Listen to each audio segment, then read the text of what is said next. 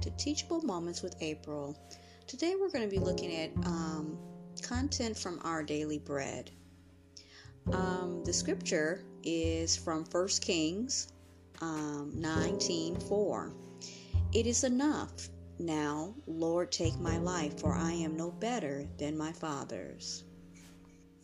If you would like to do a more in depth uh, Bible reading, um, I would advise 1 Kings 19 1 through 7.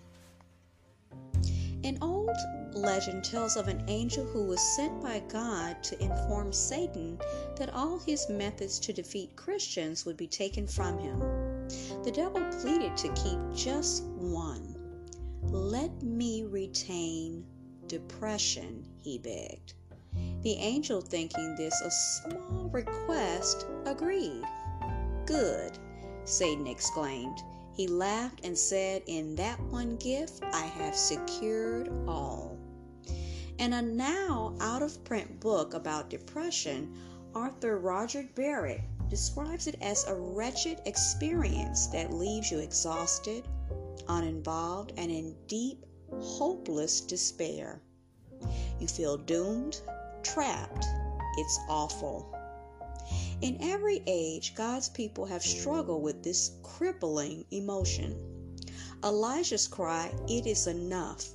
Now, Lord, take my life, is the cry of a despondent man.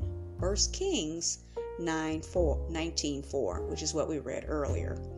Others, like Job and David, knew similar agony of soul, but they emerged from it with stronger faith. That's encouraging. Depression can be rooted in spiritual, and I emphasize spiritual, mental, or physical causes, and we should not be afraid to seek godly counsel and medical help. Whatever the initial cause, Satan would love to defeat us by keeping us in our hope starved condition. That's why we need to see that our ultimate help is in God. For he loves us and longs to shine his light through the clouds that surround us. He is the God of hope. No one is hopeless who knows the God of hope.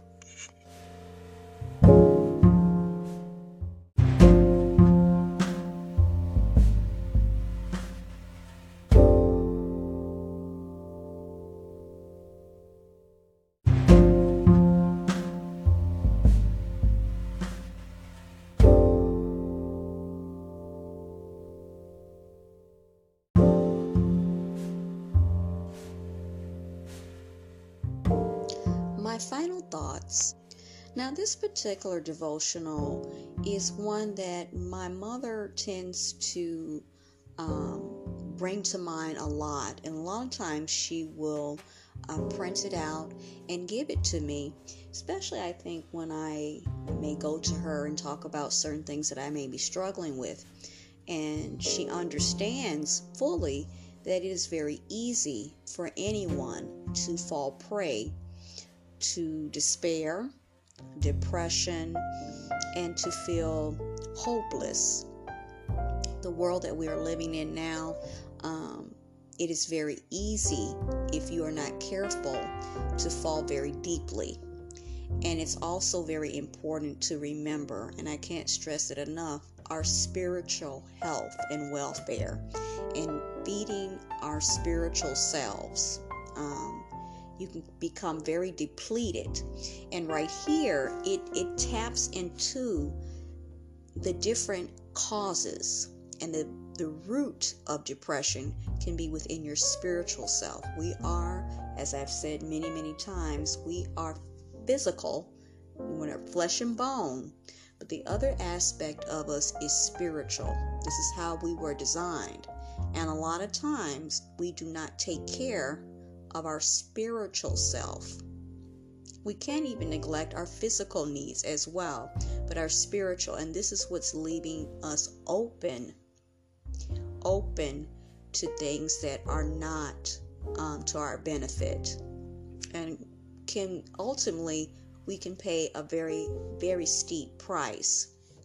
So we need to take care of every aspect of ourselves to the best of our ability. If we feel that we cannot do that, then we need to go to the Creator and ask for His assistance. And they stress here that you need to go to seek godly counsel as well as medical help.